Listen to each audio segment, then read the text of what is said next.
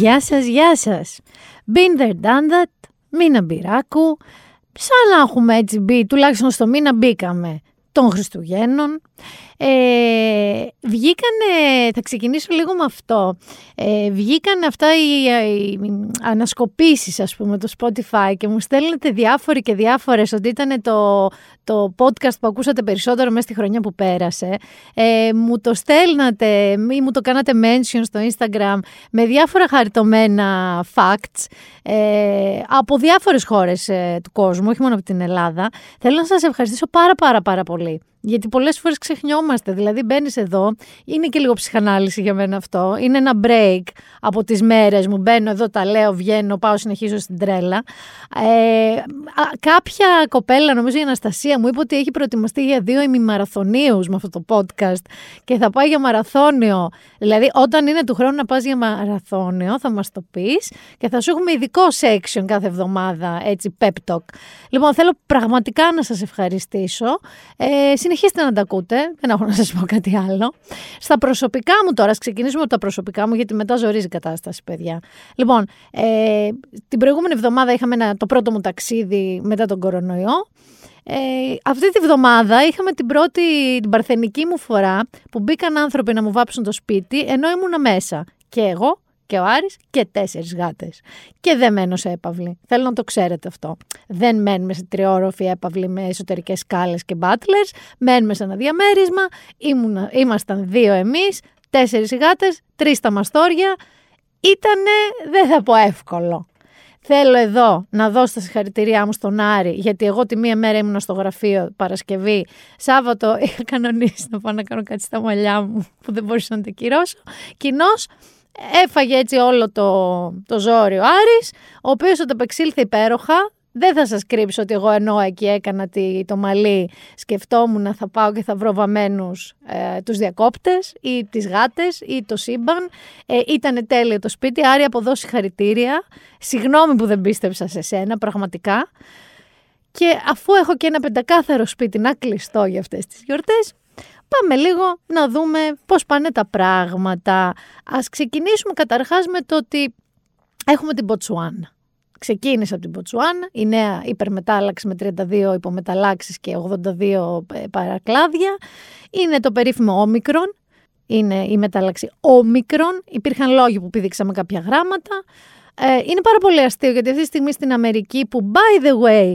είχαν το πρώτο τους κρούσμα και κράσαρε η Wall Street, γιατί μέχρι τώρα απλά είχαν ασχοληθεί με αυτό που θα σας πω τώρα, με το πώς προφέρεται αυτός ο γλωσσοδέτης που λέγεται όμικρον, σιγά. Και παιδιά έχουν γράψει μέχρι και New York Times πώς το προφέρουν. Και άμα δείτε πώς το προφέρουν, άμακραν, άμεκραν, έμεκραν. Γενικά αφού λέτε μαραθών, δεκαθλών, λέτε on, έστω το on το τελευταίο πιάστε το. Σημασία δεν έχει βέβαια αυτό, σημασία έχει ότι καλό είναι να το προφέρει και σωστά, αλλά ο Αμερικάνος το ζει, το ζούμε όμως και εμείς. Διότι έχουμε και τον πρώτο επί ελληνικού εδάφους ε, νοσούντα από όμικρον, από τη μετάλλαξη όμικρον, είναι στην Κρήτη, πολύ σου ξεκρήτη γενικά τελευταία, πολύ. Εντάξει, όποιος νόμιζε ότι δεν θα εμφανιστεί εδώ, δεν ξέρω, θα ήταν αφελής. Όπως διάβασε και ένα φίλο μου, λέει όποιος νομίζει ότι θα κάνουμε κανονικά Χριστούγεννα είναι αφελής Ναβιδάδ. Συγγνώμη που σας το λέω αυτό, αλλά στο Twitter υπέροχο. Φυσικά και το έχουμε και εδώ. Και μέχρι να ακούσετε εσείς αυτό το podcast φαντάζομαι δεν θα έχουμε μόνο έναν. Τα δεδομένα όμως της ελληνικής πραγματικότητας δεν είναι μόνο η μετάλλαξη όμικρον, αλλά πάμε να ακούσουμε ένα ηχητικό και να μπούμε στο τζιζδέμα της ημέρας.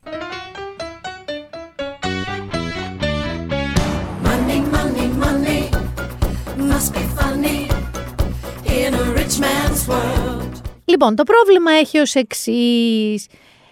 Έχουμε, από εκεί που είχαμε εμβολιασμένους ανεμβολίαστους, τη μάχη, τη μεγάλη μάχη. Ε, ήρθε ο Πρωθυπουργός, ο κ. Mitsotakis, και έδωσε μία λύση. Τώρα την έδωσε, δεν την έδωσε. Μάνι, μάνι, μάνι. Αφού δεν έβρισκε διαφορετικά τρόπο, αφού οι εξήντα πλας δεν πήγαιναν να εμβολιαστούν, έβαλε λοιπόν διοικητικό πρόστιμο, εκατό ευρώ κάθε μήνα, κάθε μήνα, όχι once, όχι ένα εκατοστά ευρώ και τέρμα, κάθε μήνα, αν κάποιος εξήντα πλας δεν εμβολιάζεται. Τώρα, καταρχάς, όταν κάνεις ένα τέτοιο μέτρο, Δηλαδή όταν βάζεις εκατό ευρώ πρόστιμο οριζόντια κιόλας, δηλαδή τους πιάνει όλους. Τους πιάνει και αυτούς που έχουν σύνταξη τριακόσια ευρώ, τους πιάνει και αυτούς που έχουν σύνταξη τρεις χιλιάδες ευρώ. Έτσι. Ε, τους πιάνει και αυτούς οι οποίοι είναι εκατό τοις εκατό ανεμβολίαστοι από άποψη, τους πιάνει και αυτούς οι οποίοι είναι κάπου στα άγραφα σε ένα μικρό χωριό και ξέρω εγώ δεν έχουν ιδέα μαύρη, ε, όλα. Θα μου πείτε τώρα, αυτό από μόνο του είναι μια κίνηση έντονη. Μπορείς να την πεις και σπασμωδική. Μπορείς να την πεις και σαν μικρή παραδοχή ότι τίποτα άλλο πια α, δεν λειτουργεί, έτσι. Γιατί όταν φτάσει σε αυτό το σημείο, τίποτα άλλο δεν λειτουργεί. Να πούμε τώρα εδώ πέρα ότι υπάρχουν, σιγά σιγά βγαίνουν και έξτρα ρυθμίσεις, έτσι, για το πώς, ποιοι θα πληρώνουν πενήντα ευρώ, μέχρι δεκαέξι Ιανουαρίου θα πρέπει να έχει κλειστεί το ραντεβού για την πρώτη δόση για να σταματήσει να γράφει το κοντέρ εκατό ευρώ. Θα μου πεις όμως εδώ ότι κάποιος ο οποίος είναι πυρηνικά αντιεμβολιαστής και έχει να δίνει εκατό ευρώ το μήνα, άλλο και αυτό τώρα, παράνοια, μην κάνεις έτσι. Σήμερα είδα έναν. Μία συγκεκριμένα κυρία, η οποία είναι φανατική αντιεμβολιάστρια, μόνη της απόλυτη στην οικογένεια, εβδομήντα δύο, και μου είπε: εγώ θα δίνω εκατό ευρώ κάθε μήνα. Ήμουνα εκεί, ξέρεις, δεν έχεις κάτι να πεις. Εκεί τι να πεις. Τι να πεις, δηλαδή λέω, ας πούμε, άμα δέκα μήνες από τώρα δεν εμβολιαστείτε και τρώτε εκατό ευρώ πρόστιμο, θα φύγουν επτακόσια ευρώ. Ναι, μου λέει, εγώ δεν εμβολιάζομαι. Λέω, οκ, okay, εκεί το βλέπεις ότι είναι καμένη υπόθεση.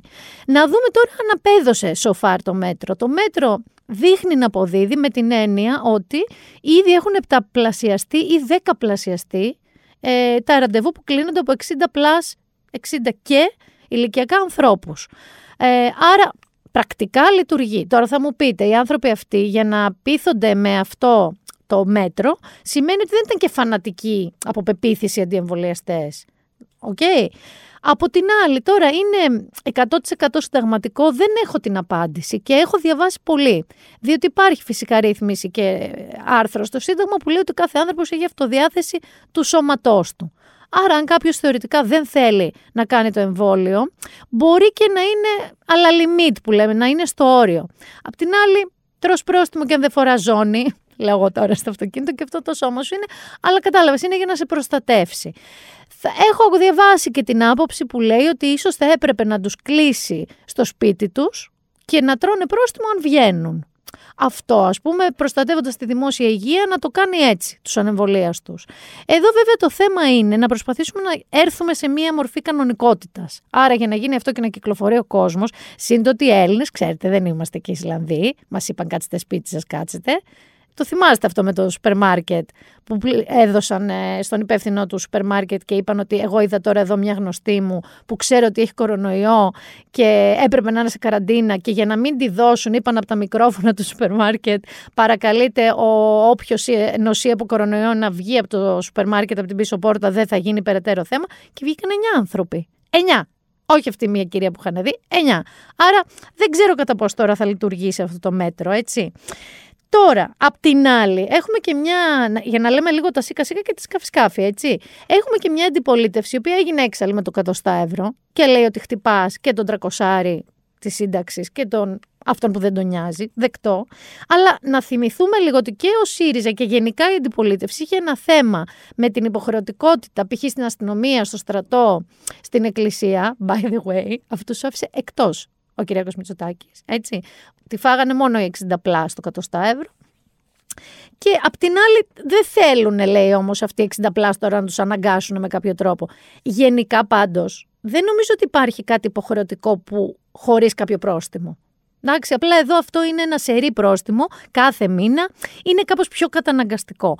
Όμως κάτι υποχρεωτικό, δηλαδή υποχρεωτική χρήση ζώνης, α, δεν τη φοράς, τρως πρόστιμο. Ε, η απαγόρευση του τσιγάρου στα μπαρ, που δεν ισχύει όπως σας έχω ξαναπεί πια, ε, τρως πρόστιμο αν το κάνεις. Άρα δεν γίνεται κάτι να είναι υποχρεωτικό ή απαγορευτικό χωρίς πρόστιμο, έτσι. Ε, και επίσης να πούμε εδώ ότι ενώ όταν είχε πει αυτό το περίφημο το Freedom Pass στην νεολαία με τα gigabytes και τη δωρεπιταγή, θυμάστε, ε, ότι πάλι η αντιπολίτευση είχε αντιδράσει ότι η, η αλληλεγγύη κοινωνική δεν εξαγοράζεται. Βέβαια τώρα είπαν ότι από το να κάνατε αυτό, ας τους δίνετε οικονομικά κίνητρα. Δεν είναι εύκολο όλο αυτό να καταλήξεις για τα εκατό ευρώ, έτσι. Ε, και μάλιστα ο Πρωθυπουργός βγήκε και είπε, γιατί να θυμηθούμε ότι η Νέα Δημοκρατία δεν είναι, ρε παιδί μου, ο φανατικός της πυρήνας, η νεολαία. το καταλαβαίνουμε λίγο αυτό, έτσι. Είναι μεγαλύτερες ηλικίες, πιο παραδοσιακές, με συγκεκριμένη έτσι πατρίστρες και οικογένεια νοοτροπία. Είναι ένας μεγάλος πυρήνας ψηφοφόρων. Ο Κυριάκος Μητσοτάκης λοιπόν είπε ότι δεν τον απασχολεί που θα χάσει ε, ψηφοφόρους, ε, πιστεύει πολύ στο μέτρο και στο, σκο... και στο κοστίσει. Να πούμε τώρα βέβαια εδώ ότι ε, εξετάζεται και η εξα... το να αφήσουν και άλλες ομάδες να τις περάσουν στην υποχρεωτικότητα και δεν είναι μόνο η Ελλάδα, έτσι. Η Αυστρία έχει ήδη προαναγγείλει υποχρεωτικό εμβολιασμό από το Φεβρουάριο, σε όλο τον πληθυσμό, έτσι, ε, στον ενήλικο. Η Γερμανία κινείται προς την ίδια κατεύθυνση, δηλαδή ο καγκελάριος αυτός ο νέος Όλαφ Σόλτς τάχθηκε υπέρ του μέτρου ε, και γενικά θα έλεγα ότι το στίγμα το έδωσε η Ούρσουλα, η Ursula von der Leyen, που έχει αυτό το καταπληκτικό όνομα, που γιατί δεν έχει μπει σε μια σαπουνόπερα, ε, είπε ότι η Ευρώπη είναι η ώρα να σκεφτεί σοβαρά τον υποχρεωτικό εμβολιασμό. Βέβαια, η απόφαση θα ανήκει στα κρατημέλη, αλλά το ρίξε και αυτή το, το πετραδάκι της, έτσι. Με αυτά και με εκείνα, είχαμε διάφορες βέβαια αντιδράσεις ε, σε διάφορους τομείς, ε, showbiz κυρίως είχαμε κάποιες αντιδράσεις, γιατί άλλες αντιδράσεις ήταν μέσα στη Βουλή. Ε, πριν πάμε εκεί να σας πω ότι η ταπεινή μου γνώμη είναι ότι, θα μου πεις τώρα, κλαίμε πάνω από το χυμένο γάλα. Ε, δεν έγινε ποτέ σωστή ενημέρωση, λίγο να το πούμε αυτό, ε. Δηλαδή δεν έγινε μια, μετά το μένουμε σπίτι, εκείνη την ενημέρωση, εκείνη την καμπάνια, το του εμβολιασμού, έχει γίνει όχι άρες μάρες κουκουνάρες. Καταρχάς να μην ξεχνάμε ότι, πώς να σας πω έτσι, αλώνιζαν ελεύθεροι Αντωνιάδιδες, Βόβολης, άνθρωποι ε, με παρανοϊκές ατάκες και ε, μια ιδιότητα που έπιθε σε ανθρώπους. Να θυμηθούμε την Πασχαλίνα, η οποία πέθανε με τον Αντωνιάδη στα μηνύματα, να της λέει να, να αρνηθεί διασωλήνωση κτλ. Η πενηνταεννιάχρονη γυναίκα. Είχαμε και πιο πρόσφατη τραγική ιστορία. Την ε, κόρη ενός προεμβουλευτή, την Παρθένα Κοτμερίδου, η οποία έγκυο σούσα, έτσι, και ενώ γυναικολόγος της, ο οποίος βγήκε και το δήλωσε δημοσίως, ότι της ε, είχε συστήσει εκατό τοις εκατό να εμβολιαστεί, ο σύζυγός της, ο οποίος πόσταρε στο Facebook και τον Αντωνιάδη και τον Βόβολη και όλους αυτούς, μαζί με τον πνευματικό τους, την απέτρεψαν για την υγεία του εμβρίου. Ε, η κοπέλα πέθανε, το έμβριο επιβίωσε, κάνανε βέβαια, το πήρανε το μωρό και έζησε το μωρό, αλλά έχουμε πολλές τέτοιες τραγικές ιστορίες. Και θέλω να σας πω ότι αντίθετα με τη μαμά μου που είναι στο Facebook ε, και εντάξει, η αλήθεια είναι ότι έχει έρθει σε μένα με διάφορα «Α, διάβασε εκεί» και μου γυρνάει το μυαλό, ε, πολλοί μεγάλοι άνθρωποι ε, που ή έχουν Facebook κακώς, κάκιστα, κάκιστα, ή Instagram και έχουν και Twitter και όλα αυτά. Αλλά μερικοί δεν είναι, ρε παιδί μου, και αρνητές σκληροπυρηνικοί. Δεν ξέρουν. Θεωρούν ότι «Ω, τι με νοιάζει εμένα, αυτό είναι στις πόλεις». Γενικά δεν έγινε μια οργανωμένη προσπάθεια ενημέρωσης. Καταρχάς, ρε Γιάννη, μισή από αυτούς που εμβολιάστηκαν νομίζαν ότι δεν θα κολλήσουν. Δηλαδή τώρα μην πάμε μακριά. Αφήστε και τους γέρους, ξέρω, στα άγραφα, σε ένα χωριό. Άλλοι, μεταξύ μας, οι συνομιλικοί μας, νομίζαν ότι ο εμβολιασμός σημαίνει ότι δεν θα κολλήσουν. Όχι ότι δεν θα μπουν στο νοσοκομείο, αν κολλήσουν. Άρα θέλω να πω ε, ότι γενικότερα χάθηκε η μπάλα εκεί. Συν εδώ να πω και τα κανάλια, sorry παιδιά, ελληνική τηλεόραση, από τα δελτία ειδήσεων μέχρι το τελευταία, την τελευταία κουτσομπολίστικη εκπομπή, βγάζανε ό,τι, ό,τι πιο... ψεκασμένο θα το πω, για να κάνουν νούμερα και καλούσανε και άρες μάρες κουκουνάρες επιστήμονες χωρίς μία γραμμή. Το καταλαβαίνω, επιχειρήσεις είναι, θέλετε να κάνετε νούμερα. Αλλά μην διαρριγνείτε τώρα τα ημάτια σας γιατί δεν εμβολιάζονται. Γιατί φέρνατε και βγάζατε επιστήμονες, κανονικούς γιατρούς, όχι μαϊμού, που ο ένας έλεγε έτσι, ο άλλος έλεγε έτσι. Να θυμηθούμε τη φάση με τα Αστραζένεκα, με τις τρομβώσεις, με τις παρένε. Τώρα μην τρελαθούμε. Και καλά είμαστε εμείς, ας πούμε, με την καμπάνια που δεν έγινε. Παρ' όλα αυτά, και ενώ είναι αρχή αυτή του podcast να μην παίζω έτσι ψεκασμένους να το πούμε, θέλω να πω ότι όλη αυτή η κατάσταση με τα εκατό ευρώ έκανε έξαλλο το Γρηγόρη Πετράκο. Είχα πει ότι δεν θα το παίξω, αλλά πραγματικά ακούστε και θα καταλάβετε γιατί θα παίξω αυτό το απόσπασμα. Έχουμε επίσημα δικτατορία. Για μένα, προσωπικά. Και εγώ αυτή τη στιγμή το σπίτι μου δεν με χώρεσε. Ήθελα να βγω έξω. Είμαι ένας βαθιά ειρηνικός άνθρωπος. Δεν έχω ασκήσει βία στη ζωή μου, ούτε σε μυρμήγκι. Δεν έχω χρόνο ούτε για συντάγματα, ούτε για διαδηλώσεις, ούτε για πορείες. Βγήκα στην πλησιέστερη πλατεία που βρήκα. Είμαι στην πλατεία του Γέρακα, ολομόναχος. Και εδώ θα κάτσω μέχρι το βράδυ. Γιατί? Γιατί δεν το αντέχει η συνείδησή μου αυτό. Δεν το αντέχει να τους αφήσω αυτούς τους ανθρώπους στη μοίρα του κάθε δικτάτορα. Θα κάτσω εδώ στο παγκάκι μου, μόνος μου. Όποιος θέλει ας έρθει να μου κάνει παρέα. Όποιος θέλει ας βγει στην πλατεία που έχει στο σπίτι του κοντά. Ειρηνικά να κάτσει στο παγκάκι και να δείξει τη βαθιά του θλίψη για αυτό που συμβαίνει και την αντίστασή του. Ειρηνικά και ανθρώπινα. Εδώ θα είμαι εγώ. Αυτό δεν θα περάσει. Τους γέρους μας δεν θα τους εκβιάσετε. Θα τους βοηθήσουμε. Όλοι μας. Αυτά από μένα. Εδώ στο παγκάκι. Τα παίζω γιατί, όχι τόσο γιατί ρε παιδί μου, χούντα κτλ. Εντάξει, τα περίμενα αυτά. Αλλά δεν είχε χρόνο, όπως είπε, να κατέβει στα συντάγματα και τέτοια. Οπότε από τη φούρια του που έγινε αυτό με τα εκατό ευρώ, βγήκε και λέει στην πλατεία τώρα του Γέρακα και θα γυρίσει νύχτα σπίτι του. Απλά θα κάτσει σε ένα παγκάκι να διαμαρτυρηθεί. Και κάλεσε, σου λέει, το, τον κόσμο, ξέρω εγώ, να μαζευτεί ο καθένας στην καημένη την πλατεία του. Εγώ έχω την πλατεία Άνοιξη εκεί με κάτι περιστέρια και κάτι παππούδες, και να κάτσει ε, σε ένδειξη διαμαρτυρίας και υποστήριξης ε, της τρίτης ηλικίας. Καταρχάς, να πούμε εδώ ότι το εξήντα ξαφνικά είναι τρίτη ηλικία. Να πούμε ότι εγώ είμαι περίπου δεκατέσσερα χρόνια μακριά από αυτό το εξήντα. Άρα από την τρίτη ηλικία. Doesn't sit good with me αυτό. Λοιπόν, ε, δεν ξέρω αν ακούσατε την προτροπή του και πήγε ο καθένας στην πλατίτσα του. Εγώ στην Άνοιξη δεν πήγα. Αλλά άμα ήταν να τα κάνει το καθένας στην πλατεία, θα μαζευόσασταν κάπου πιο κεντρικά, ρε παιδί μου. Ακούς ταυτόχρονα και πολύ έτσι με γλυκό τρόπο. Ακούστε και την Άντζελα Ευρυπίδη, τύπη κοπέλα. Ο δικός μου λόγος είναι ότι απλά δεν αγαπώ τα φάρμακα σε καμία περίπτωση. Δεν παίρνω τίποτα. Λειτουργώ με ανθολιάματα, λειτουργώ με την ομοιοπαθητική, λειτουργώ με τέτοια λογική. Δεν είναι εξήντα πλάσια, Άντζελα Ευρυπίδη, ούτε ζει, ας πούμε, στα άγραφα που λέγαμε. Τα μελετάω γιατί θέλω να πάω στα άγραφα τόσο πολύ.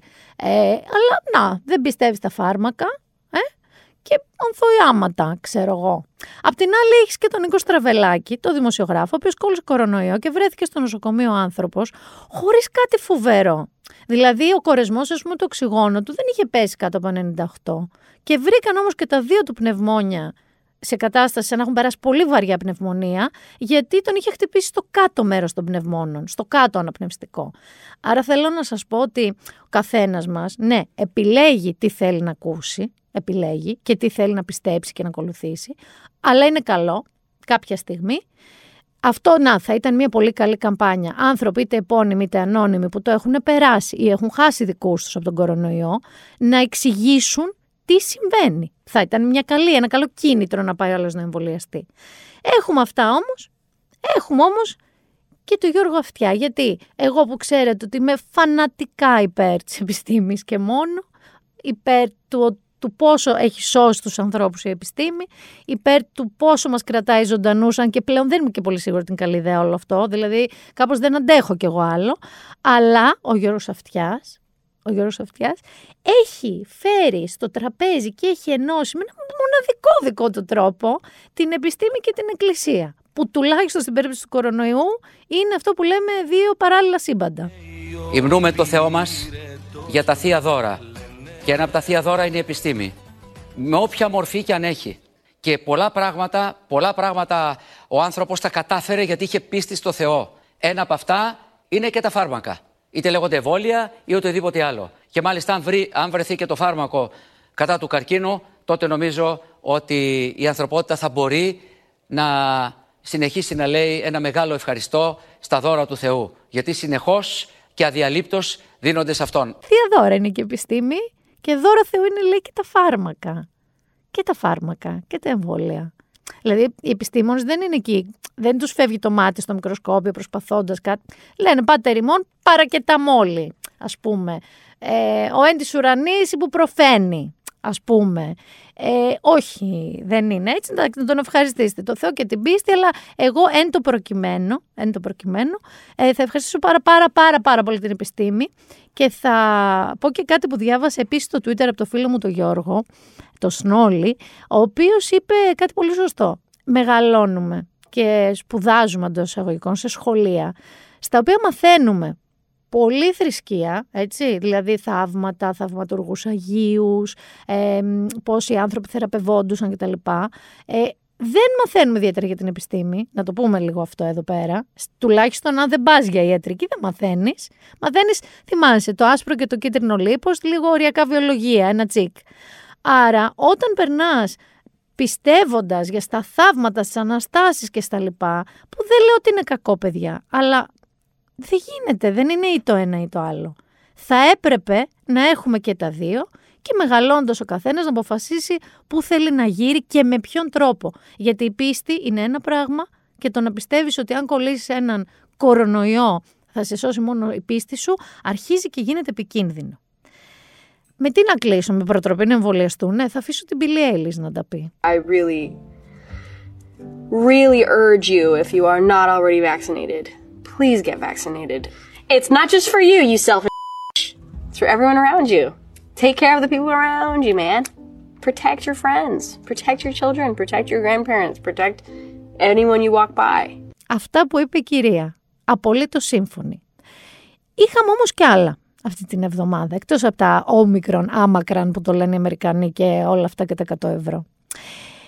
Να σας βάλω στο κλίμα. Η συνομήλικη μου, που είμαστε, να σας ξαναθυμίσω, δεκατέσσερα περίπου χρόνια μακριά από το να είμαστε εξήντα και άρα να μας αναγκάζουν με εκατό στα ευρώ να εμβολιαστούμε, ε, η συνομήλικη μου θα, θα τσουτσουρώστε λίγο με αυτόν τον ήχο.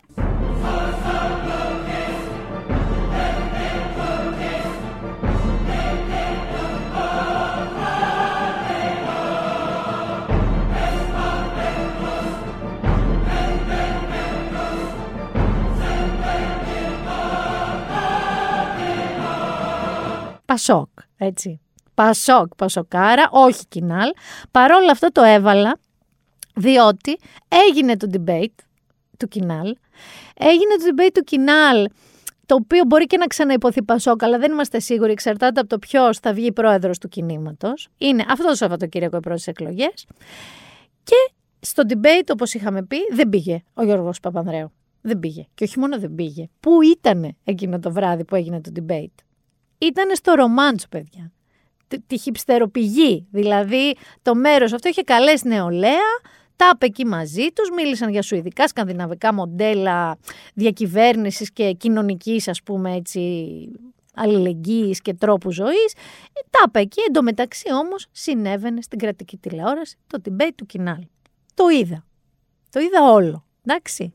Λοιπόν, για κάθε έναν υποψήφιο θα σας πω ένα, όχι προφανώς όχι πολιτική ανάλυση, και αν την έχετε διαβάσει, το News είκοσι τέσσερα επτά είχε και πολύ ενδιαφέρον βίντεο, ψάξτε το, με τις αμφισβητούμενες φράσεις, όπως αυτό που οι εκπομπές που βγαίνουν μετά τους αγώνες ποδοσφαίρου, ε, με τις αμφισβητούμενες φάσεις. Λοιπόν, το είδα. Πάμε λίγο στο, σε έναν που εγώ έτσι πίστευα πολύ, αλλά θα πω ότι απογοητεύτηκα με το δημόσιο λόγο και παρουσία του. Πάμε να μιλήσουμε λίγο για τον κύριο Ανδρουλάκη.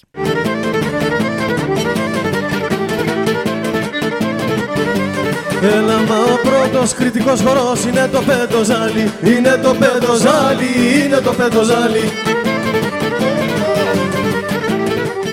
Φυσικά και πεντοζάλι και μάλιστα από τον κύριο Μαρτσάκη, από τους πιο σημαντικούς έτσι οργανοπαίχτες και καλλιτέχνες βασικά της κριτικής μουσικής. Ο κύριος Ανδρουλάκης, λοιπόν, πρώτον είχε προφορά που θα... Α, α, πραγματικά δεν ξέρω γιατί εκεί στο σασμό δεν τον είχατε ξανασκεφτεί για ένα τρέιλερ, για ένα κάτι, τον κύριο Ανδρουλάκη. Ήταν πολύ πιο αρτηριοσκληρωτικός από ό,τι περίμενα, πολύ πιο ξύλινος. Είναι νέος άνθρωπος, πολύ προφορά, πολύ, πολύ. Χρειάζεται λίγη ορθοφωνία, δηλαδή, και αν έχουν περάσει οι πρωθυπουργοί από την Κρήτη, ήταν λίγο πιο, όχι κοπέλια, τόσο κοπέλια η προφορά. Ε, Να σταθούμε λίγο και στο στιλιστικό. Πρόσεξε κανείς στο γιακά του κυρίου Ανδρουλάκη, που ήταν σαν να έχει κοπεί με λέιζερ, αυτό για τα, που φοράμε τα εσώρουχα χωρίς ραφές, αυτά που είναι έτσι ευθεία, είναι σαν να έχει γίνει κάτι λάθος εκεί. Όμως, όμως, ο Άρης, ο οποίος ξαναθυμίζω τα κατάφερε περίφημα με τους μπογιατζίδες, γιατί πρέπει να το λέω παιδιά για να, να αναλαμβάνω τους μαστόρους, έψαξε και βρήκε ότι ο γιακάς του κυρίου Ανδρουλάκη, που ήταν μια ευθεία, δεν είχε παιδί μου τρίγωνα. Δεν είχε. Ήταν μια ευθεία εδώ και κραμόταν μια γραβάτα. Λέγεται Catway και είναι, λέει, ιταλικός, ας πούμε, γιακάς που κάμισο, για να φαίνεται ο κόμπος της γραβάτας. Γεμάτο, σου λέει, το ρέθυμνο και η μπουτίκ του με Catway που κάμισα, με Catway γιακάδες. Να περάσουμε τώρα στον κύριο Γερουλάνο. Άλλο εδώ θα ακούσουμε τώρα για να καταλάβετε. If you're blue and you don't know where to go to, why don't you go where Harlem flits? Putting on the Ritz. Ο κύριος Γερουλάνος ήταν σαν να καλέσαν έναν έτσι, δεν ξέρω, πολιτικό μιας άλλης χώρας, ξέρω, της Νορβηγίας ας πούμε, και να του είπαν ελάτε εδώ να πείτε μερικά έτσι ωραία πράγματα και δεν πειράζει. Ήτανε ο πιο άνετος επικοινωνιακά, ήταν έτσι ο πιο, αυτό που λέμε παιδί μου, old money. Δηλαδή μέχρι και το πώς έσπαγε τον καρπό του την ώρα που μίλαγε, ήταν λίγο σαν, έτσι σαν να είναι, ξέρω εγώ, εκεί στο Succession που σας λέγω που βλέπω και μένει σε έπαυλη, έτσι, σαν να είναι έτσι ένας χλιδάτος κύριος. Ωραία τα είπε, δεν τον πολύ ρωτάγανε, δεν ξέρω για ποιο λόγο, δεν είχε ιδιαίτερο νεύρο, ε, είπε μία τακούλα έτσι τζιζ, μίλησε για μούχλα στο Πασόκ. Στο Κινάλ, συγγνώμη το λέω Πασόκ, εγώ πριν την ώρα του.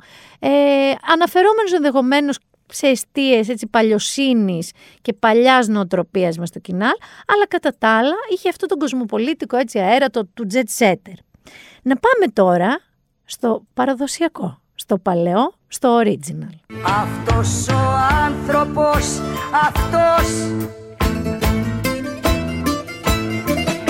που περπατάει πάντα σκύφτος. Κύριος Καστανίδης. Φυσικά και έβαλα Ρίτα Σακελαρίου το αγαπημένο ζεϊμπέκικο του αείμνης του Ανδρέα Παπανδρέου, διότι ο κύριος Καστανίδης, και αφού ο ΓΑΠ δεν ήταν και ο Γιώργος Ανδρέα Παπανδρέου, ε, κράτησε αυτός ψηλά την μπαντιέρα την πράσινη, το κλασικό, το πλαστικό σημεάκι με τον ήλιο του Πασόκ εκεί στο πεδίο του Άρεως. Λοιπόν, ο κύριος Καστανίδης ήταν γλυκύτατος, να το πούμε αυτό επικοινωνιακά. Είχε πολλά χεράκια αεροσυνοδού, ό,τι και να έκανε ή καράτα ή αεροσυνοδός. Έδειχνε όλη την ώρα ο κύριος Καστανίδης. Ήταν πάρα πολύ χαριτωμένος, αναφέρθηκε στον Ανδρέα Παπανδρέου και όταν ήρθε η φάση του debate που οι υποψήφοι έκαναν ερώτηση σε έναν άλλο υποψήφιο, είπε ο Τζουτζούκος ότι τους αγαπάει όλους πάρα πολύ και δεν θα κάνει και καμία ερώτηση. Αν θέλετε την ταπεινή μου γνώμη, ενώ εγώ τον κύριο Καστανίδη δεν τον είχα πολύ ψηλά σε ψηφοφορία για τις εκλογές που θα γίνουν, θέλω να πιστεύω ότι κέρδισε παραδοσιακούς, αυτό που λέμε, ψηφοφόρους Πασόκ. Αυτούς τους εξήντα πλάς που θα αναγκαστούν να ψηφίσουν, να εμβολιαστούν και να ψηφίσουν. Πάμε τώρα στον κύριο Λοβέρδο. Για να δείτε τι ηχητικό διάλεξα για τον κύριο Λοβέρδο. Θα σας σώσω, μωρέ. Το έχω βάλει πρόγραμμα να σας σώσω. Μυαλό, μωρέ. Μυαλό, μωρέ. Πνεύμα και ηθική. Πνεύμα και ηθική, ρε μπεσκέδες. Ο κύριος Λοβέρδος ήτανε, να το πω Νέα Δημοκρατία, θα το πω Νέα Δημοκρατία. Ήτανε πάρα πολύ Νέα Δημοκρατία όμως. Δηλαδή δεν το περίμενα τόσο πολύ. Και σε περίπτωση που δεν το καταλάβαμε, ήταν και πάρα πολύ αντίθετος με τη Συμφωνία των Πρεσπών. Πρέπει να το είπε σε κάθε ερώτηση που του κάνανε. Ό,τι και να το ρωτάγανε. Για οικονομία τον ρωτάγανε, πέτε για τις Πρέσπες. Για υγεία τον ρωτάγανε, πέτε για τις Πρέσπες. Ήθελε να ξέρουμε ότι ήταν αντίθετος, παιδιά. Δεν ξέρω αν το καταλάβατε, γιατί το είπε περίπου επτά φορές. Και πάμε στον αγαπημένο μου. Σε αυτόν ο οποίος τον είχα και τελείωσε ότι εντάξει, καλά κάνει το παιδί, νέο παιδί είναι και θα βάλει υποψηφιότητα, αλλά να του αφιερώσουμε ένα κομματάκι εδώ. All I want for Christmas is my two front teeth. My two front teeth. See my two front teeth. Δεν θέλω να πω κάτι για την ηλικία του, γιατί ειλικρινά έχω μία γνώμη για τις ηλικίες και τους πολιτικούς. Δεν μπορείς να είσαι ούτε πάρα πολύ μεγάλος, ούτε υπερβολικά μικρός. Γιατί υπερβολικά μικρός ή υπερβολικά ρομαντικός και υπερβολικά μεγάλος, δείτε τι γίνεται εκεί με τον Biden και με τον Bernie. Βλέπετε, υπάρχει ένα ζόρι εκεί από τα ογδόντα και μετά. Καταρχάς, να σταθώ στο ότι είχε μια πολύ παιδική φωνή. Έτσι. Όμως, είχε και ένα πολύ σύγχρονο λόγο. Πολύ σύγχρονο λόγο. Δεν ξέρω αν θα πείσει τώρα κάποιος να τον ψηφίσουν, αλλά για μένα ο κ. Χριστίδης ήταν μια ευχάριστη έκπληξη και μάλιστα εκπληξάρα, διότι είπε αυτή την ατάκα. Η ερώτησή σας είναι μια πολύ ενδιαφέρουσα ερώτηση υπό την έννοια ότι ζω καθημερινά και είναι κάτι το οποίο με απασχολεί. Πιστεύω όμως ότι η δημοκρατία είναι σαν τον έρωτα. Πρέπει να κρατάς διαρκώς ζωντανή και τη δημοκρατία και τον έρωτα. Και πιστεύω ότι αν μπορούσε ο Ανδρέας Παπανδρέου να σηκωθεί, θα του έδινε το δαχτυλίδι κατευθείαν. Διότι να θυμηθούμε ότι ο Ανδρέας Παπανδρέου ήταν ένας άνθρωπος που είχε αυτή την ε, ικανότητα την επικοινωνιακή, δεν ήταν ξύλινος, δεν, δεν, δεν. Για μένα ο κ. Χριστίδης που παραλύλησε τη δημοκρατία με τον έρωτα, it's a win. Λοιπόν, αυτά έγιναν πάνω κάτω, ενώ ο Γιώργος Ανδρέας, Ανδρέα Παπανδρέου ήταν στο Ρομάντζο. Έτσι. Ε, αυτά έγιναν στο Κινάλ. Θα δούμε τώρα τι θα γίνει. Θεωρώ ότι δεν θα τελειώσει με τη μία, με το ένα Σαββατοκύριακο, αυτή την αίσθηση έχω. Πιστεύω ότι κούνησε λίγο έτσι και τα, τα του κοινάλ ε, το debate. Ε, θα δούμε λοιπόν πώς θα πάει αυτή η κατάσταση. Δεν νομίζω ότι θα τελειώσει το ένα Σαββατοκύριακο, νομίζω ότι θα πάει και στο δεύτερο. Εκεί που θα περάσουμε τώρα, έχει και άλλη Ρίτα Σακελαρίου, αλλά για άλλο λόγο. Οπότε πάμε να την ακούσουμε και πάμε να μιλήσουμε γι' αυτό. Δεν στα πάνε καλά, μη μας τα λες πολλά, καρδιοκατακτητή μου. Αν θέλεις σοβαρά να ακούσεις μια φορά τη γνώμη τη δική μου. Οι σαραντάρες ίσον με δύο εικοσάρες, γι' αυτό οι σαραντάρες έχουν διπλές τις χάρες. Ρίτα Σακελαρίου από τα...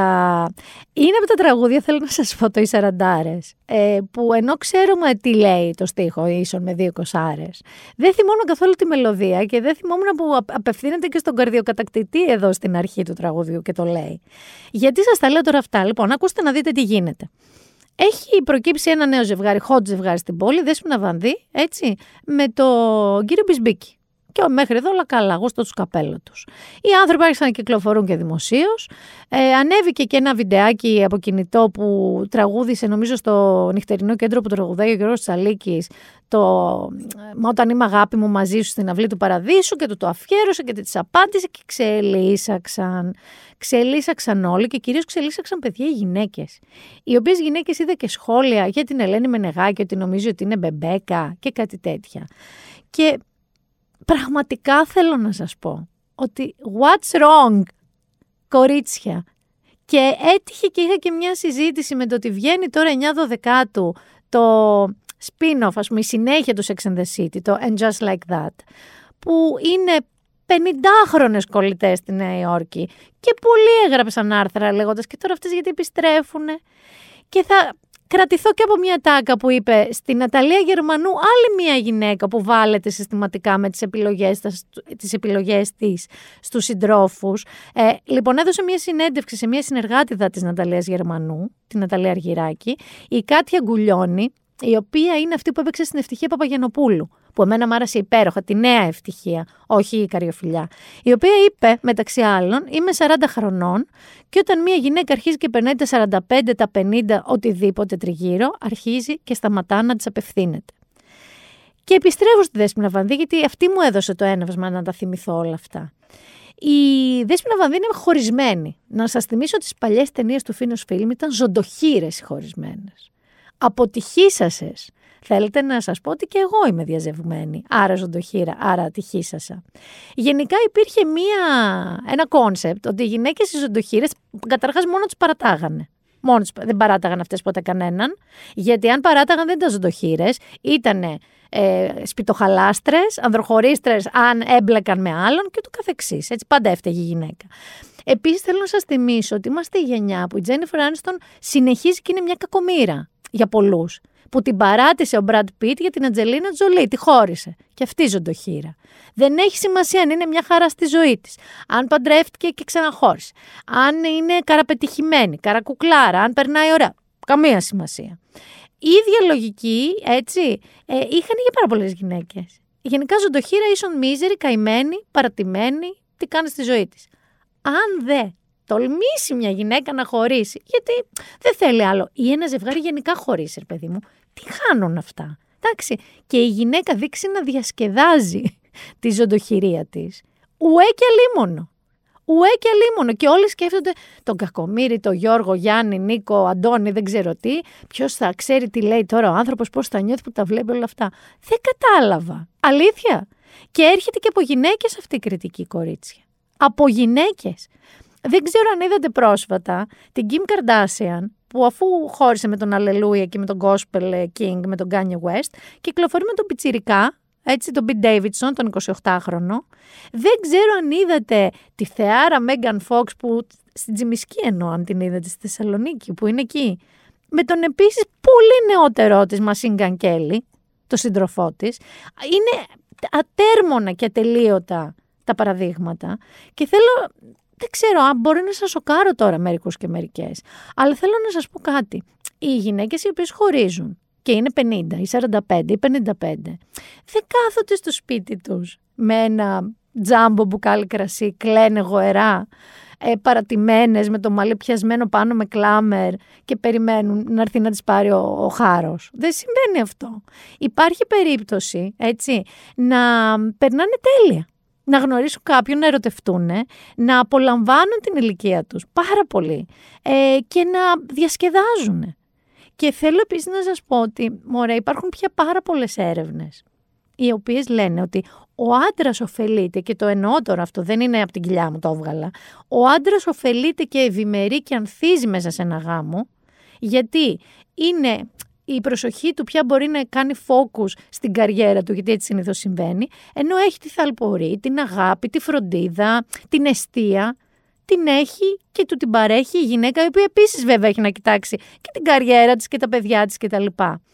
Επομένως, αυτό που θέλω να πω είναι ότι ένα τεράστιο μπράβο στην Δέσποινα Βανδί, τεράστιο μπράβο που ζει έτσι, και θέλω κορίτσια, συνομιλικά μου και μεγαλύτερά μου, γιατί εκεί που είστε ήμουν, μάλλον εδώ που είμαι ήσασταν και εκεί που είστε θα έρθω, ε, να αλλάξουμε την εικόνα που έχουμε και έχουν εκεί έξω για τις γυναίκες που είναι α μιας ηλικίας. Και ξανάρχομαι στο εννιά δώδεκα που το περιμένω πώς και πώς, το νέο Sex and the City που λέγεται And Just Like That. Ε, γιατί και αυτές ακούσανε, και ποιος ενδιαφέρεται να δει την καλοπέραση μιας πενηντάρα στη Νέα Υόρκη. Παιδιά, όχι. Οι γυναίκες δεν είμαστε αόρατες, ό,τι και να γίνει. Ε, και νομίζω ότι το πιο βασικό, κορίτσια, είναι μεταξύ μας να μην είμαστε αόρατες και να μην γινόμαστε, δεν θα πω τώρα τη λέξη γιατί είναι ντροπή, αλλά να μην γινόμαστε, ρε παιδί μου, τόσο άδικες. Θα πω άδικες. Δεν θα πω καμία από τις άλλες λέξεις που μου έρχονται στο μυαλό. Γενικότερα υπάρχει και αυτό το όσα ε, δεν φτάνει άλλο που τα κάνει κρεμαστάρια, να έχει ζήλια ψώρα. Υπάρχουν πολλά ρητά.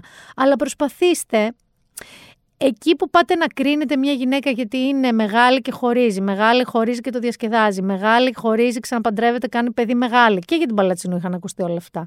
Όλα αυτά προσπαθήστε λίγο να μην είστε τόσο απόλυτες και λαύρες και να κρίνετε. Γιατί μπορεί να βρεθείτε μεθαύριο εσείς σε αυτή τη θέση. Και θα αναθεωρήσετε. Αλλά τι έχει πει Δέσποινα Βανδί, για να τα ακούσουμε λίγο.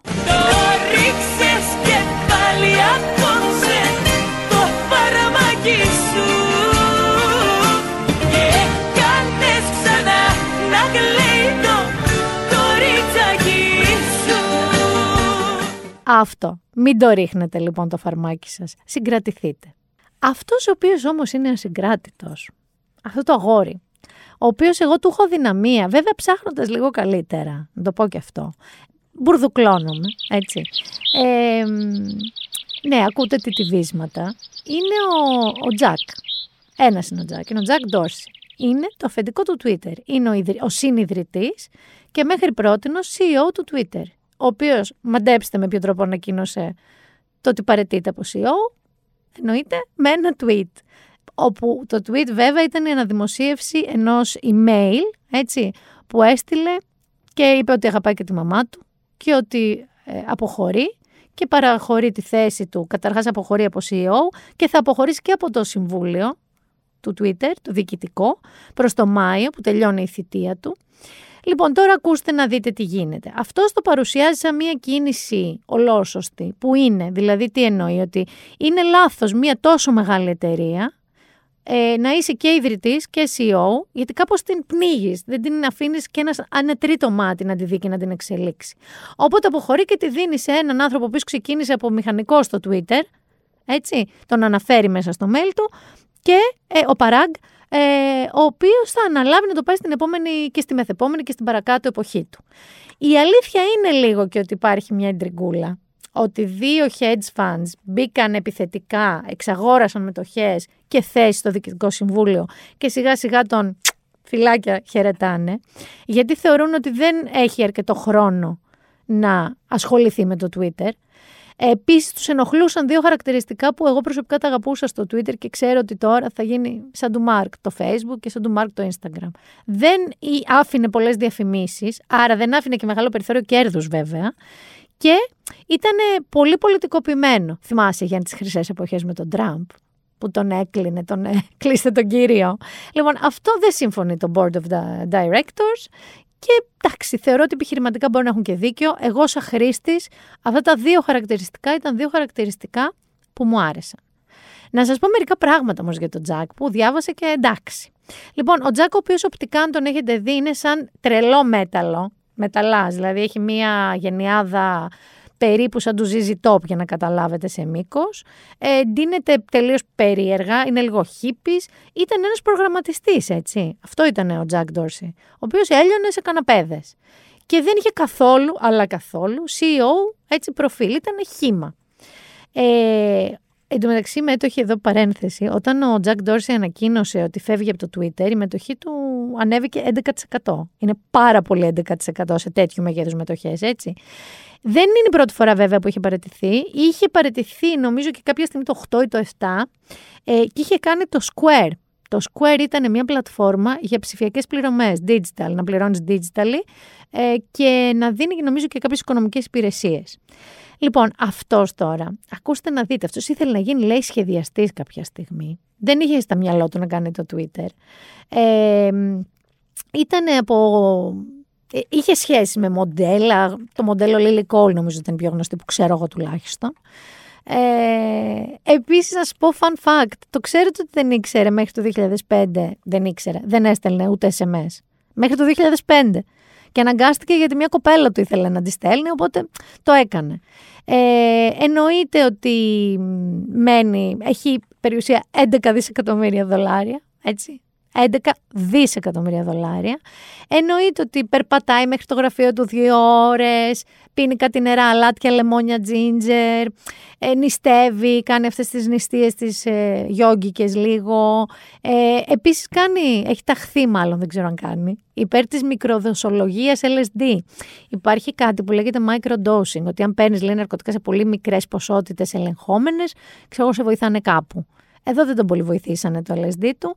Επίσης, λέει, έχει πει ότι περνάει, λέει, σαράντα πέντε λεπτά τη νύχτα κάθε βράδυ, κάνοντας ένα λακ σάουνα στους διακόσιους είκοσι βαθμούς. Εγώ θέλω να σας πω ότι στη σάουνα δεν αντέχω ούτε ένα λεπτό. Νιώθω ότι πνίγομαι και πεθαίνω και βγαίνω. Αυτό δεν μπορώ να κάνω σάουνα. Που, κάτι που δεν ξέρατε για μένα. Αυτός λέει κάθεται εκεί ένα λακ σε αυτή τη σάουνα και σε παγωμένο τύπου χιονόνερο ντους, έτσι. Ε, άλλα που κάνει, έχει κάνει διάφορες γκάφες σε διάφορες επισκέψεις του σε ξανά κράτη, αλλά έχει και μια πλευρά που δεν είναι τόσο, δηλαδή γουστάρει που πάει στο γιο του Jay-Z και ότι βγαίνει φωτογραφίες με την Beyoncé και τα λοιπά. Νομίζω ότι είναι άλλο ένα από αυτά τα Golden Boys, ξέρεις, της Silicon Valley. Έχετε δει τη σειρά Silicon Valley? Αν δεν την έχετε δει, σας παρακαλώ. Σας παρακαλώ, είναι από τις κωμωδίες που πρέπει οπωσδήποτε να δείτε. Είναι τύπη σαν και αυτόν. Ό,τι και να κάνει θα συνεχίσει να είναι βέβαια πιο cool από τον Μάρκ, έτσι, και από τον Ήλον μπορώ να σας πω, που είναι, οι άλλοι δύο είναι στα όρια πια του deranged. Όμως και αυτός, εντάξει, δεν είναι Παναγία, αλλά θα σας αφήσω εδώ σε σχέση με τον Τζακ, διότι εντάξει, πιστεύω ότι με έντεκα δισεκατομμύρια θα τον βρει το δρόμο του. Ε, δεν νομίζω το παιδί να έχει πρόβλημα. Να δούμε αν θα ανοίξει και τίποτα καινούριο. Και μετά από αυτό, μετά από και την αποσταθεροποίησή μου στο ένα αγαπημένο μου μέσο κοινωνικής δικτύωσης, το Twitter, πιστεύω ότι ήρθε η ώρα επισήμως να περάσουμε στο pop ένθετο της, του επεισοδίου, για το οποίο σας έχω βρει πλέον και σταθερό ηχητικό intro.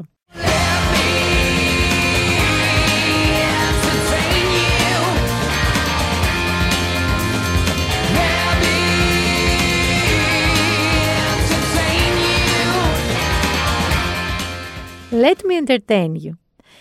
Και βάζω τα χέρια μου και βγάζω τα μάτια μου, έτσι, διότι ξεκίνησα από το προηγούμενο επεισόδιο να έχω περισσότερες από μία σειρά και ένα βιβλίο. Δυστυχώς θα κάνω κάτι αντίστοιχο αυτό, αλλά δεν φταίω εγώ, έχουμε υπερπροσφορά παιδιά. Θέλετε να ξεκινήσω με το βιβλίο που έχω ένα, ένα. Λοιπόν, το βιβλίο λέγεται «Έθιμα ταφής». Ξεκινάω ευίωνα. Ειδικά για αυτή την περίοδο. Λοιπόν, όχι, λέγεται «Έθιμα ταφής», έτσι. Α, μ, δεν είναι καινούριο, αλλά και το άλλο που σας είχα προτείνει, το «Λίγη ζωή», δεν είναι καινούριο, αλλά νομίζω είναι από τα βιβλία που δεν σας έχω προτείνει. Έψαχνα κάτι που να θέλω να σας το προτείνω. Η συγγραφέας του είναι η Κέντ Χάνα, η Χάνα Κέντ δηλαδή, και να σας πω την υπόθεση.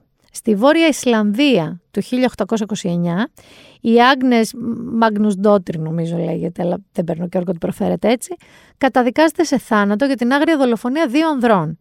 Υποχρεώνεται να περάσει το χρόνο μέχρι την εκτέλεσή της, γιατί θα εκτελείται γι' αυτό, α, στη φάρμα του Γιον Γιόνσον με την οικογένειά του, τη γυναίκα του και τις δύο κόρες τους. Η οικογένεια τρομοκρατημένη που αναγκάζεται να συμβιώσει με μια καταδικασμένη δολοφόνο αποφεύγει προφανώς να της μιλήσει. Μόνο τότε που έχει οριστεί πνευματικό σύμβουλός της έχει επαφή μαζί της προσπαθώντας να σώσει την ψυχή της. Καθώς περνά ο καιρός και έρχεται ο χειμώνας, η δουλειά στη φάρμα της οικογένειας που τη φιλοξενεί τους φέρουν αναγκαστικά όλους πιο κοντά. Η ιστορία της Άγνες ξεδιπλώνεται, ενώ αναδύεται και το ερώτημα της πραγματικής ή μη ενοχής της. Θέλω να σας πω ότι είναι βασισμένο σε μια πραγματική ιστορία το Έθιμα Ταφής και είναι εξαιρετικά, θα το πω, συγκινητικό μυθιστόρημα για την προσωπική ελευθερία. Πώς δηλαδή βλέπουμε τον εαυτό μας, πώς μας βλέπουν οι άλλοι και ως πού θα φτάσει ο καθένας για την αγάπη. Η Χάνα Κέντ, διαβάζω εδώ, μέσα από τις περιγραφές της Βορείου Ισλανδίας, όπου κάθε μέρα είναι μια μάχη για την επιβίωση, θέτει ένα κέριο ερώτημα. Πώς μπορεί μια γυναίκα να αντέξει όταν η ζωή της εξαρτάται από τις ιστορίες των άλλων. Είναι πάρα πολύ ωραίο βιβλίο. Και επίσης δεν είναι τόσο, αν σας ακούγεται πολύ ψυχογράφημα, δεν είναι μόνο. Έχει μια εξαιρετική σφιχτή πλοκή που μέσα από εκεί βγαίνουν και όλα αυτά τα υπαρξιακά ερωτήματα. Τελειώνουμε με το βιβλίο. Θα πάμε σε ταινίες, παιδιά. Όχι ταινίες σινεμά, και σινεμά βέβαια. Αλλά ε, έχω δύο ταινίες που υπάρχουν στο Netflix. Θεωρώ ότι και οι δύο παίζει να πάνε για Όσκαρ, να ξέρετε. Είτε πρωταγωνιστικού ρόλου, είτε όχι. Θα ξεκινήσω σε αντίβαρο με το βιβλίο με τα Έθιμα Ταφής, με το ας πούμε πιο light. Λοιπόν, λέγεται Tick, Tick Boom. Έχετε ακούσει για το musical το Rent? Είναι από τα πιο γνωστά musical που παίζονται πολλά χρόνια. Είναι ένα ίσως musical που άλλαξε τη θεωρία των musical, Άννη και τέτοια, τα πολυοπαιρετικά λίγο αυτό, είναι πολύ πιο μοντέρνο. Και αυτό λοιπόν η ταινία, το Tick Tick Boom, την οποία έχει σκηνοθετήσει ο Λιν Μανουέλ Μιράντα, μπορεί να έχετε ακούσει για το Hamilton, κάνει πάταγο στην Αμερική αυτό το musical, είναι λοιπόν ο δημιουργός του Hamilton, αλλά έφτιαξε και το Tick Tick Boom. Πρωταγωνιστεί ο Άντριου Γκάρφιλντ, τον έχουμε συνηθίσει σε υπερηρωικές ταινίες, υπερήρωες. Αλλά αυτός λοιπόν υποδίεται το δημιουργό του Rent, του musical Rent, του Τζόναθαν Λάρσον. Αυτός λοιπόν εκεί γύρω στα κοντά στα τριάντα, και υπάρχει και μια τραγική λεπτομέρεια, θα σας την πω στο τέλος, γύρω στα τριάντα ε, τρελάθηκε με την έννοια ότι η ζωή περνάει και εγώ δεν έχω κάνει κάτι σημαντικό και προσπαθώ να κάνω κάτι σημαντικό και προσπαθούσα να γράψει ένα musical, δεν του βγαινε, μέχρι που κάπως μέσα από την αγαπημένη του και το φίλο του τον κολλητό αποφάσισε να γράψει ένα musical για αυτό που ζει ο ίδιος. Και αυτό είναι το Rent, για τη σύγχρονη τότε εποχή του. Η τραγική λοιπόν πρωταγωνιστή βέβαια η Νέα Υόρκη, μια πόλη που δεν σε αφήνει να είσαι πραγματικά ευτυχισμένος γιατί κυνηγάς κάθε μέρα την ευτυχία σου. Λοιπόν, α, ο Τζόναθαν Λάρσον, τον οποίο υποδίεται ο Άντριου Γκάρφιλντ, σε αυτό το, θα το πω musical παιδιά, αλλά ξεχνάς ότι βλέπεις musical στο Netflix. Είναι σαν μη musical musical. Ε, ο Τζόναθαν λοιπόν Λάρσον, που τον υποδίεται ο Άντριου Γκάρφιλντ, πέθανε πρόωρα σε ηλικία τριάντα πέντε ετών το πρωί της πρώτης off-Broadway παράστασης του Rent. Δεν το πρόλαβε. Σας το συστήνω πάρα πολύ. Δεν καταλαβαίνετε πόσο φανταστικός είναι ο Άντριου Γκάρφιλντ. Και είμαι, εντάξει, όχι με σίγουρη, δεν παίρνω και όρκο. Ας τα πει η Ιωσήφινα και ο Θοδωρής αυτά που είναι πιο κατάλληλοι στο pop για τις δύσκολες ώρες. Ε, πιστεύω όμως ότι πραγματικά ε, περίπου τις δύο ώρες που είδα την ταινία, ο τύπος αξίζει να είναι υποψήφιος για Όσκαρ. Και είναι και μια υποθύμηση ότι η ζωή δεν τελειώνει στα τριάντα, ούτε στα σαράντα, ούτε στα πενήντα, όπως είπα νωρίτερα. Και πάμε σε μια άλλη ταινία, επίσης, επίσης στο Netflix. Έχουμε Benedict Cumberbatch πρωταγωνιστή εκεί, ε, η οποία βγαίνει και στα σινεμά βέβαια, λέγεται The Power of the Dog.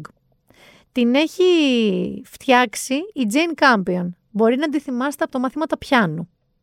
Ήτανε μία από τις ταινίες που μας είχαν συγκλονίσει. Λοιπόν, πρόκειται... Για την υπόθεση τώρα είναι ένας αυταρχικός ιδιοκτήτης ράντσου, αυτός είναι ο Benedict Cumberbatch, εξαπολύει ένα πόλεμο bullying κανονικού εκφοβισμού στη νέα σύζυγο του αδερφού του και στο γιο της. Δεν υπολογίζει όμως στα καλά κρυμμένα μυστικά του, τα δικά του καλά κρυμμένα μυστικά, που θα αποκαλυφθούν μέσα από όλο αυτόν τον τραμπουκισμό και την τρομοκρατία που κάνει. Ο Benedict Cumberbatch, και διαβάζω το άρθρο της Ιωσιφίνας Γρυβαίας στο One Man, είναι ένα πρότυπο τοξικής αρενοπότητας στην ταινία, ένας άνδρας που συχαίνεται ό,τι δεν μπορεί να ελέγξει, που ερμηνεύει την καταπίεση του εαυτού του ως δύναμη και υποθέτει ότι όλοι οι υπόλοιποι θα κάνουν ή θα πρέπει να κάνουν το ίδιο. Όταν θα δαμάσει το ευαίσθητο πνεύμα της νύφης του, της οποίας την, οποία, της οποίας την κατάρρευση υποδίεται η Kirsten Dunst, γιατί είναι πολύ καλό το cast, θα βρει απέναντί του το γιο της, τον Πίτερ. Οι δύο άντρες παρουσιάζονται ως αρσενικά αρχέτυπα σε σύγκρουση, ο μάτσο άνδρας εναντί, εναντίον του αδύναμου ανεμικού αγοριού.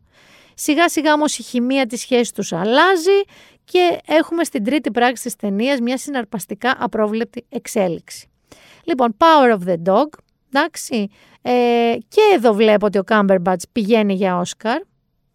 Άρα έχετε δύο, παιδιά, οσκαρικές ταινίες στο Netflix που μπορείτε να δείτε αυτή τη στιγμή. Οπότε θα σας πω και μια σειρά. Αλλά εγώ, αν είχα λίγο χρόνο, θα βλέπα λίγο Κοινάλ την Κυριακή και τις δύο ταινίες και το βιβλίο. Όμως, όμως, σήμερα που βγαίνει το podcast, τι βγαίνει? Το φινάλε επιτέλους, το volume two δηλαδή, της πέμπτης, αν δεν κάνω λάθος, σεζόν, του Casa de Papel. Να τελειώνουμε και με τον προφεσόρ. Δεν θυμάμαι καν ποιοι έχουν μείνει ζωντανοί. Έχουν πεθάνει διάφοροι εκεί πέρα. Νομίζω το τελευταίο πέθανε και η Τόκιο, αυτή η Ούρσουλα Καμπρέρο, αυτή η κουκλάρα, η ωραία. Λοιπόν, τελειώνει όμως, παιδιά. Ήταν μια σειρά η οποία έκανε τον μπαμ, δίκαια, δεν θα πω άδικα, αλλά είναι μια μέτρια σειρά. Δηλαδή, θα τη δω, γιατί είμαι ο ίδιος άνθρωπος που βλέπει δεκαοκτώ χρόνια Grey's Anatomy. δεκαοκτώ χρόνια. Έναν ενήλικο άνθρωπο, τη ζωή του τη βλέπω εγώ σε Grey's Anatomy. Γιατί, γιατί το ξεκίνησα και δεν μπορώ να το σταματήσω. Δεν γίνεται, θα το πάω μέχρι τέλους. Κάπως έτσι είδα και το Casa de Papel, ευτυχώς λίγο λιγότερο καιρό από δεκαοκτώ χρόνια. Αλλά μπορείτε να ακούσετε το podcast αυτό και μετά να πάτε να δείτε, και δεν ξέρω πόσα επεισόδια θα βγουν, πέντε νομίζω, έξι, κάτι τέτοιο, με το τέλος επιτέλους του Casa de Papel. Να δούμε τι θα απογίνει και ο προφεσόρ και η παρέα του. Και εύχομαι πραγματικά να μην ε, τους έρθει καμία τρέλα και δούμε δεύτερη σεζόν, ξέρω εγώ, δεύτερο spin-off, που αντί για τράπεζες και νομισματοκοπία, δεν ξέρω, να ληστεύουν κο- κομμωτήρια και κοσματοπολία. Λοιπόν, έχετε δύο ταινίες, Power of the Dog, Tick, Tick Boom, έχετε το βιβλίο Έθιμα Ταφής, έχετε και Casa de Papel. Πλήρης ο οδηγός, πλήρης. Και θα τελειώσω με μία μικρή, ε, πώς να σας πω, οικεσία. Όχι ότι θα πιάσει τόπο. Λοιπόν, αρχίστε και στολίζετε. Πρώτον, έχετε πάλι αυτούς τους πολύ creepy Άγιους Βασίλειδες, οι οποίοι και καλά σκαρφαλώνουν στη βεράντα σας, που δεν τους φωτίζετε και μέσα στη μαύρη νύχτα. Και φέτος νόμιζα ότι βλέπω διαρρήκτη εγώ σε βεράντα. Εντάξει, αλλά πρόβλημά μου θα μου πείτε αυτό. Ε, παιδιά, τα ωραία φωτάκια. Τα ωραία φωτάκια είναι αυτά τα θερμά, συμφωνείς, Γιάννη. Αυτά τα μελή, που δημιουργούν λίγο dreamy ατμόσφαιρα. Όχι αυτά πολύ ψυχρά που είναι λίγο σαν κρεοπολείο και γήπεδο. Και σίγουρα, επειδή πέρασα από διάφορους δήμους, μην έτσι στολίζετε τους δήμους και τα σπίτια σας σαν να είναι γκένε καταστήματος με ηλεκτρονικά τσιγάρα και άλλα τέτοια πράγματα. Δηλαδή, γιατί πρέπει να πρωτοτυπούμε και να βάζουμε, ξέρω εγώ, μπλε, ελ ι ντι φωτάκια, που είναι σαν κάτι αυτοκίνητα που βλέπω και σε διάφορες γειτονιές που βάζουν λεντοτενία και σκάστρες από πίσω. Γιατί δεν μένουμε σε αυτή την ωραία κομψή εκδοχή των φωτακίων με υπόλευκο φως, έτσι, ζεστό, θερμό? Γιατί θα λιπορεί των Χριστουγέννων? Μίλησα σαν γνήσιο γκριντς, γκρινιάρα Χριστουγέννων, οπότε θα σας αφήσω με κάτι χριστουγεννιάτικο για να φτιάξουμε τη διάθεσή μας. Ραντεβού επόμενη Παρασκευή. Ήταν το Binder Down That και η Μίνα Μπυράκου, και επόμενη Παρασκευή θα είναι η παραμονή της τρίτης δόσης μου. Ε, τρίτη δόση. Θα κάνω Χριστούγεννα. Γεια σας. Santa baby, just slip a sable under the tree for me. Been an awful good girl, Santa baby, so hurry down the chimney tonight.